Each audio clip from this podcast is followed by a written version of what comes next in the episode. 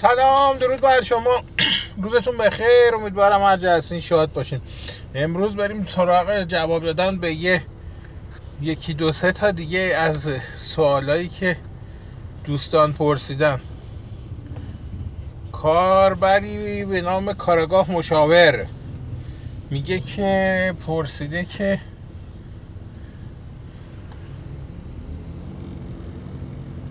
فقط یکم راجع به امیر عباس فخرآور. سوال همیشگی منه که مشکلتون با این شخص دقیقا سر چیه؟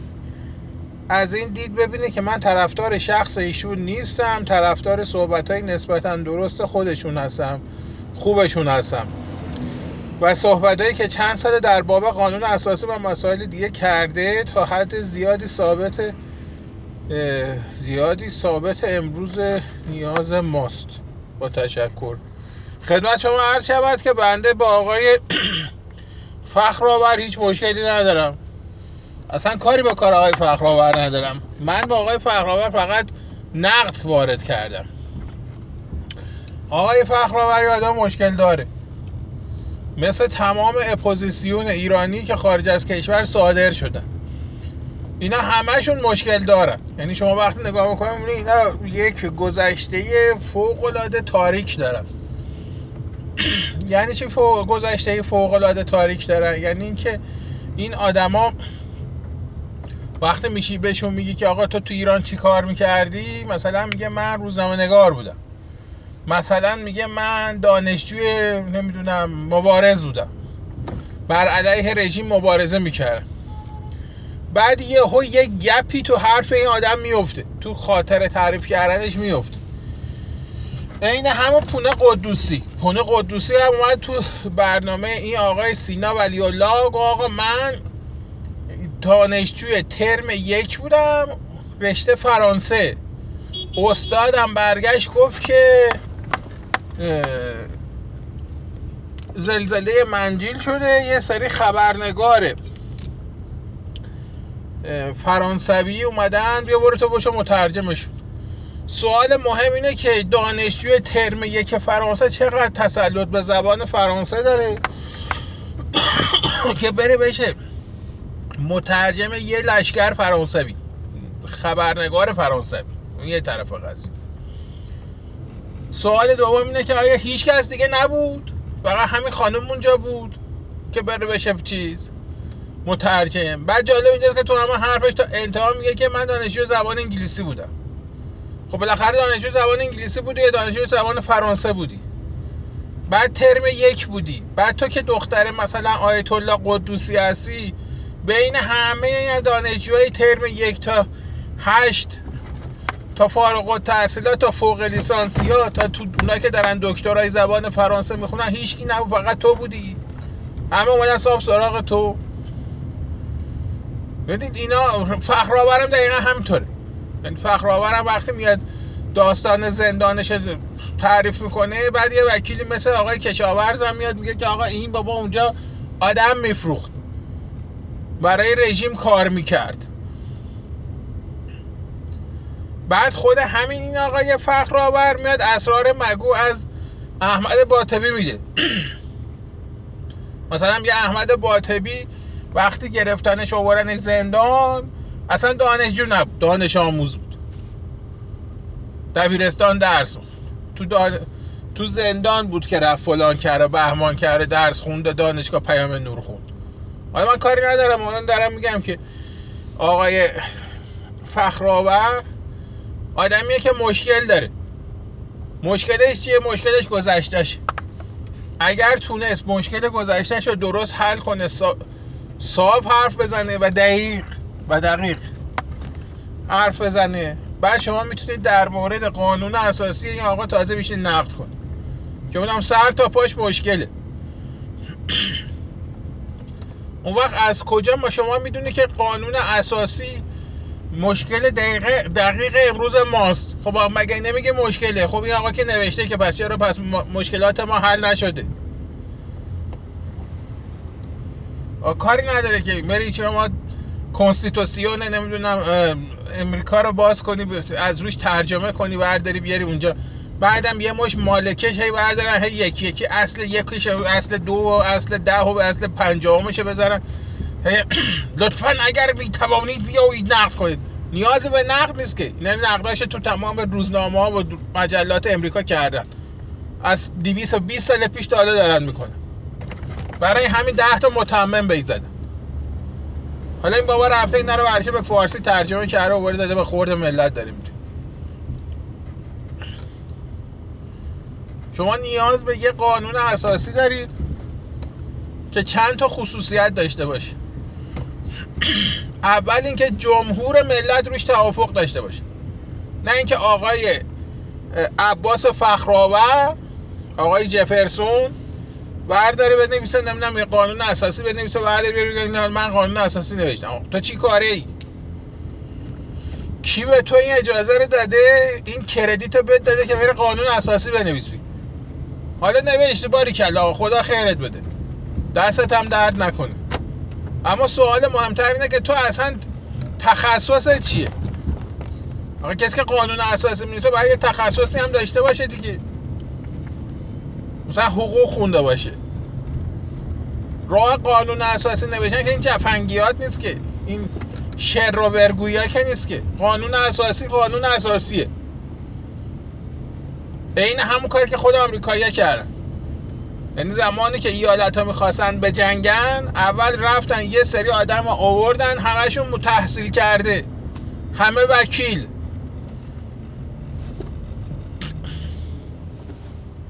بیشتر از نزدیک به صد نفر آدم آوردن. بعد یه قانون اساسی رو تاماس جفرسون نوشت. به اضافه چهار پنج نفر دیگه اون صد نفر نقدش کردن. مدت ها روش کل زدن دعوا کردن. به همدیگه دریوری گفتن. بعد اینه تصویب کردن.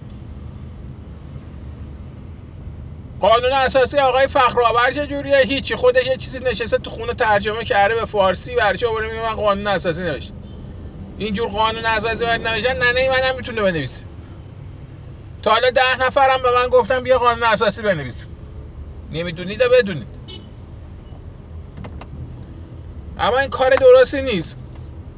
این یه نوع خیانت به جمهور ملته. بالاخره یا ما طرفدار این ملت هستیم یا نیستیم. در نهایت ما برای آزادی ملت تلاش می‌کنیم. حتی اگر این ملت باز بخواد بره قانون اساسی جمهوری اسلامی رو تصویب کنه. و درک این سخت نیست. فقط کافیه که تعصبات مذهبیتون رو بذارین کنار.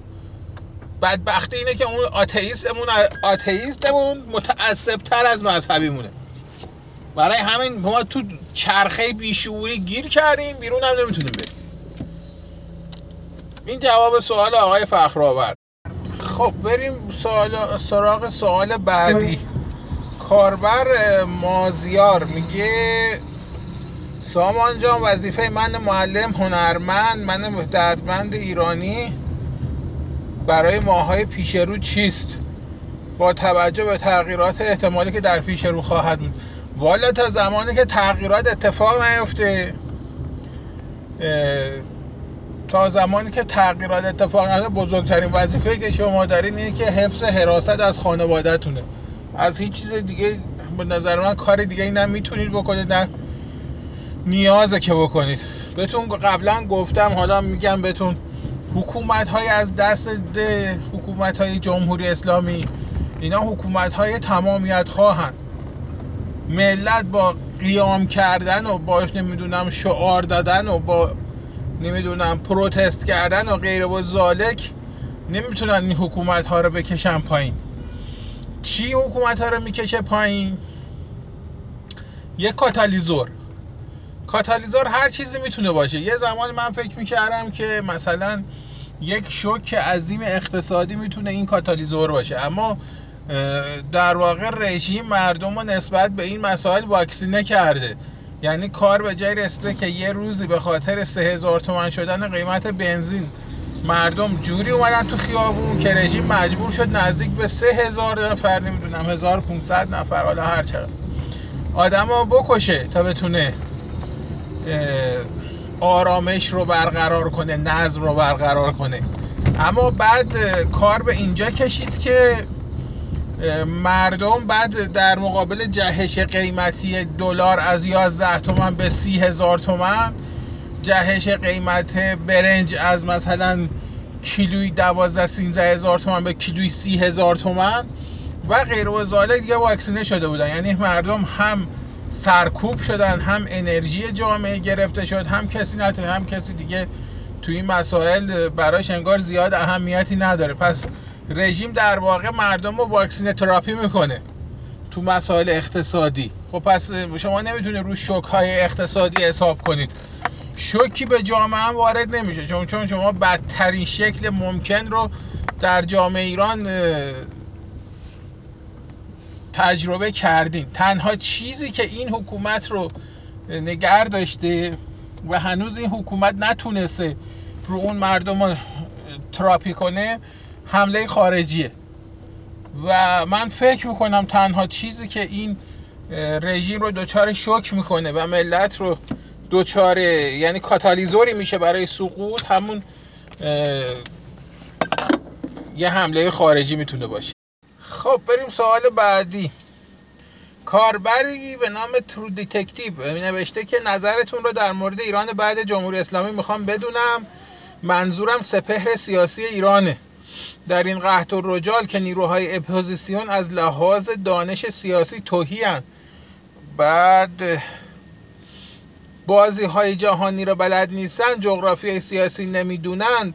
دو تا آدم حسابی در اپوزیسیون نداریم. چه اتفاقی برای ایران میفته خب این بزرگترین مشکله در واقع اپوزیسیون ایرانه. اما مسئله مهمش اینه که این مسئله عامه. یعنی نه تنها برای اپوزیسیون جمهوری اسلامی هست که اینا همه بی سواد عام و به قول معروف بلد نابلدن. بلکه اون هم که دارن حکومت می‌کنن. از اینا صد پله احمقتر و نفهمتر بی سوادترن. پس اتفاق خاصی نمیافته. فقط اینکه این آدما ما باید یه چیزی در نظر بگیریم. یه سیستمی یه ساز و کاری یه چیزی باید وجود داشته باشه. که مردم این آدما از دایره دموکراسی خارج نشن. چون هر کدوم اینا پتانسیل تبدیل شدن به یه آدمی دارن که صد پله بدتر از آقای خامنه ای باشه و دیکتاتورتر از هر لحظه که شما فکر کنید. تنها چیزی که هست اینه که باید تقسیم قوا به صورتی باشه که این آدما رو بشه کنترل کرد. این آدما رو نذارین که افسار پاره کنن.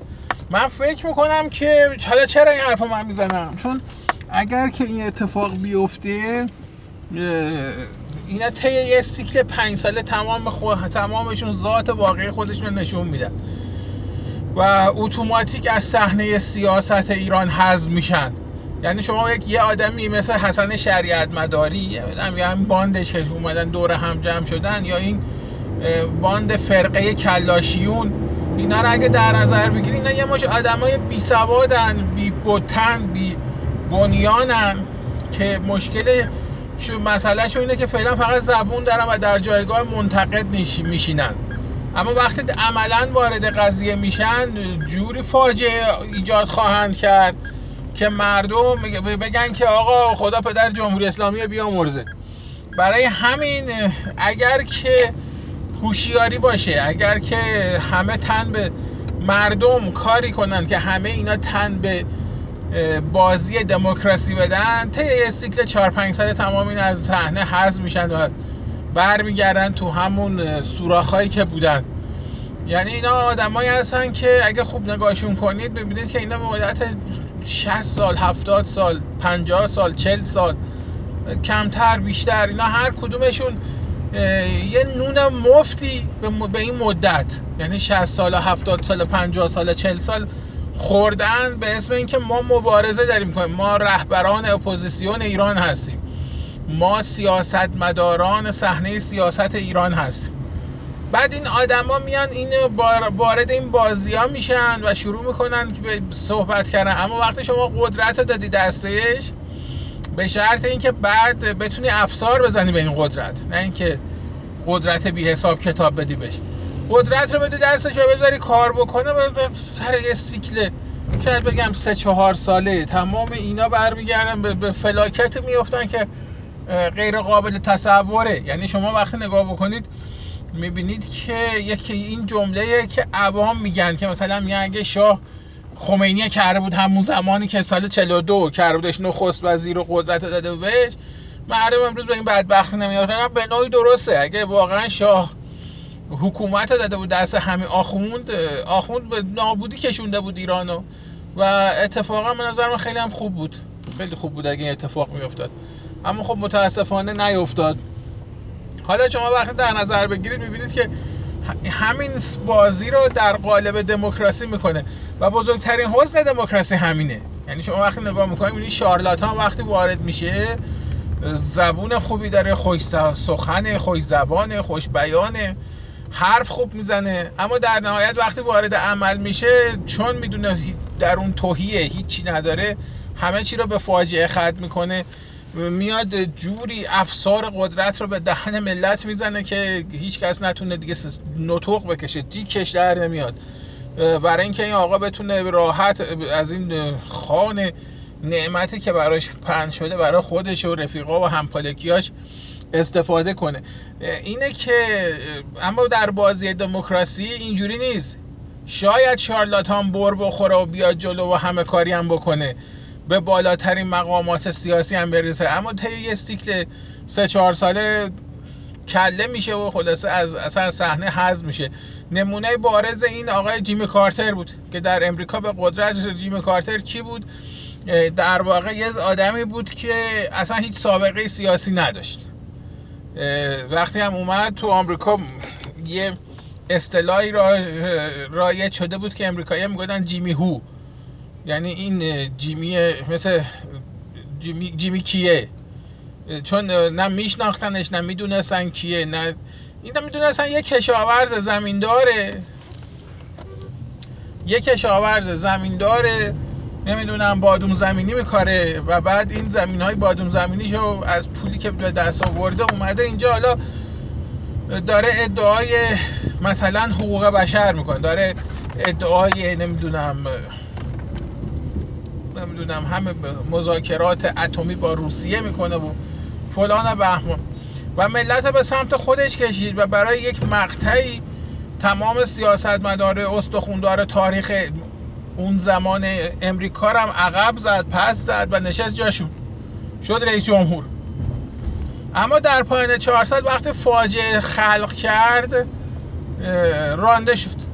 خیلی راحت مردم رفتن پای صندوق های رأی و بهش رأی ندادن. اون موقع انتخابات سالم بود تو آمریکا. مثل حالا نبود همه چی درست کنن و نه.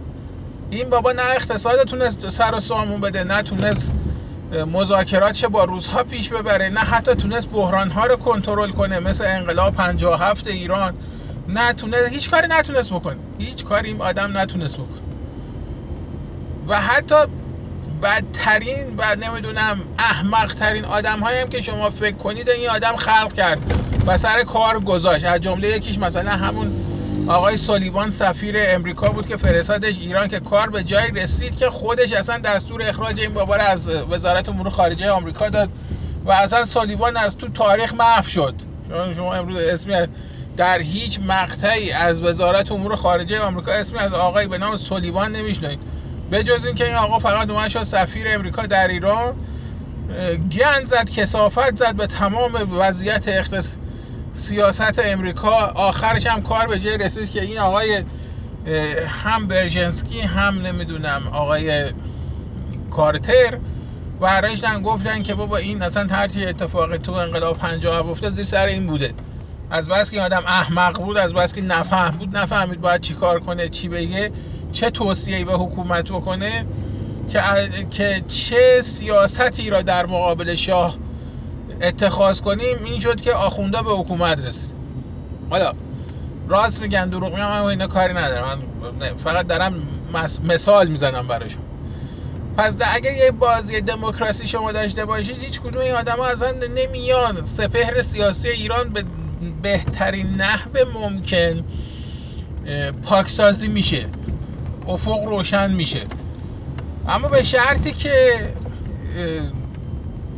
بازی دموکراسی رو همه تن بهش بدن. بازی دموکراسی حتی اگه نیم بند باشه حتی اگه خراب باشه حتی اگه ناسالم هم باشه در نهایت این آدما همه حذف میشن. و شما در این زمینه من فکر نمی کنم نگرانی باید داشته باشیم ما. من فکر نمی کنم فکر کنم که در نهایت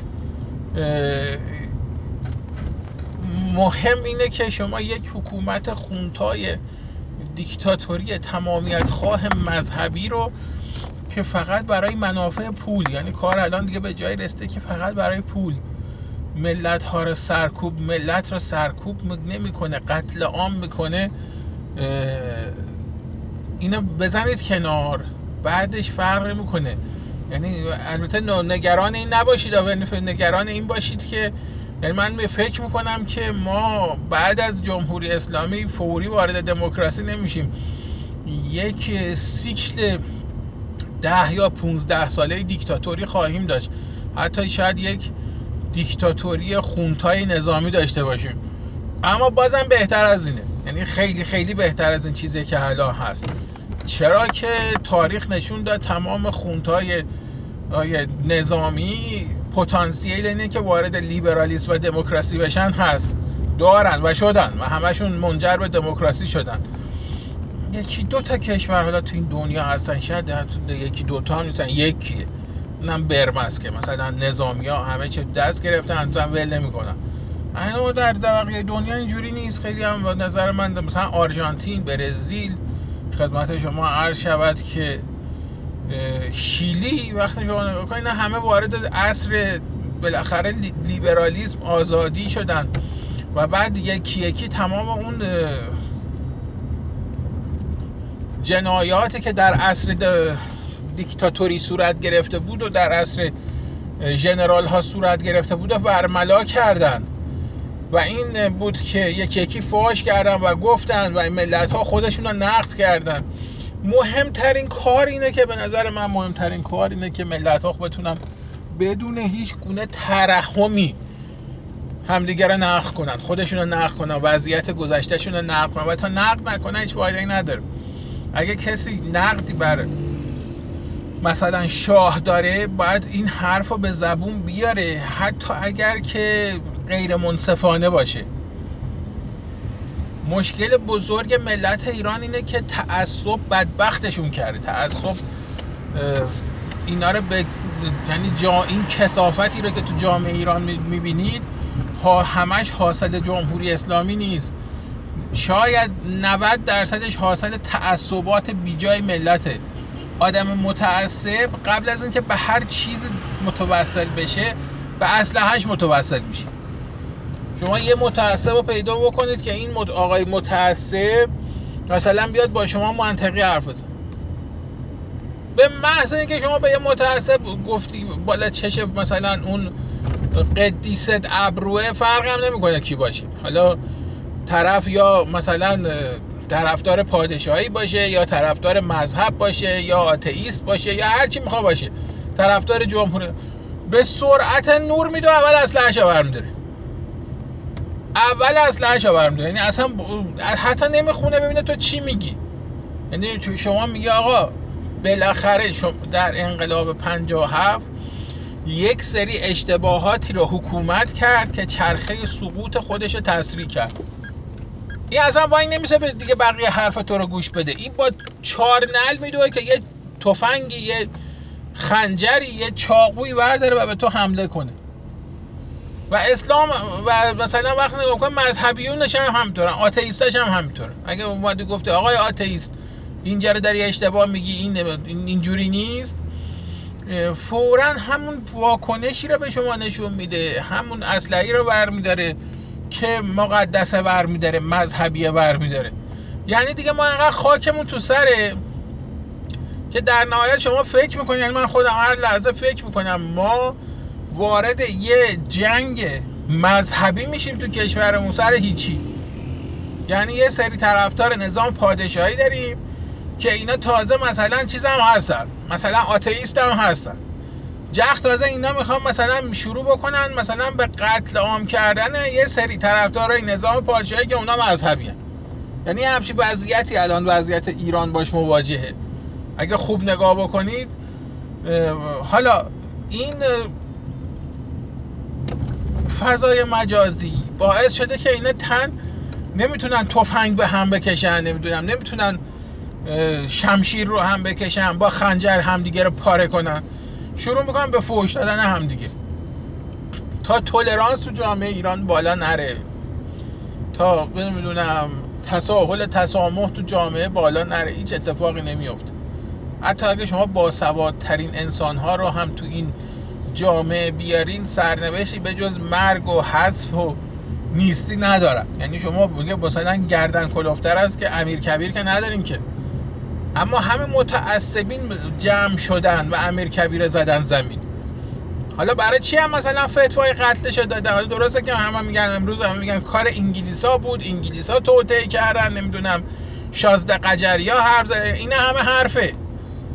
اینا همه چرت و پرته. اصل قضیه سر این بود که این آقای امیر کبیر اومد یه قرارداد با شرکت سینکلر آمریکا بست. انگلیس بزرگترین خطایی که امکان داشت وجود داشت یه سیاستمدار ایرانی انجام بده.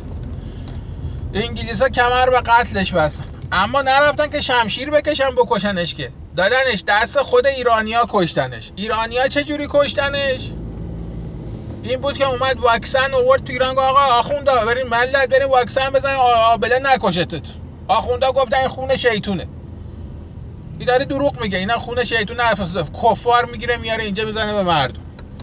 مردم فرار می‌کردن. این آقا رب با آخونده سرشاخ شد. آخوندم فتوه قتل شده آخرش هم وقتی رفتم به شاه گفتم بابا این دستت از پشت این بابا بردار. بزن این کشته بشه. گفت چرا آقا؟ اگه نکنیم با آخونده سرشاخ میشه. شما هم براش واقع بکشید همین وضعیت هم امروز ایران هم هست. تفاوتش اینه که اون قدرت اون آخونده کم شده. اما اون پیروه ذهنش هنوز همونه. فرقی نکرده که یعنی به جای اینکه مثلا به فتوای آخوند بکشه مثلا به فتوای حجت کلاشی می‌کشه. به فتوای مثلا نمی‌دونم آقای شاهزاده رضا پهلوی می‌کشه. حالا بنده خدا آقای شاه پهلوی اینجوری نیست همچه در فتوایی هم نداده چی با اما اینا اینجوری فکر می‌کنم. اینجوری آدم می‌کشه. و براش نه هیچ مشکلی نداره. توجیهش اون بده این می‌کنه. همینطور که الان دارن مثلا رولا زم آوردن کشت. خب فکر کنم اینم دیگه امروز هم بیشتر از سه تا سوال نشد. جواب بدیم چی کنیم دیگه. اینم روزتون بخیر. امیدوارم هر جا هستین شاد و موفق باشید روزتون بخیر.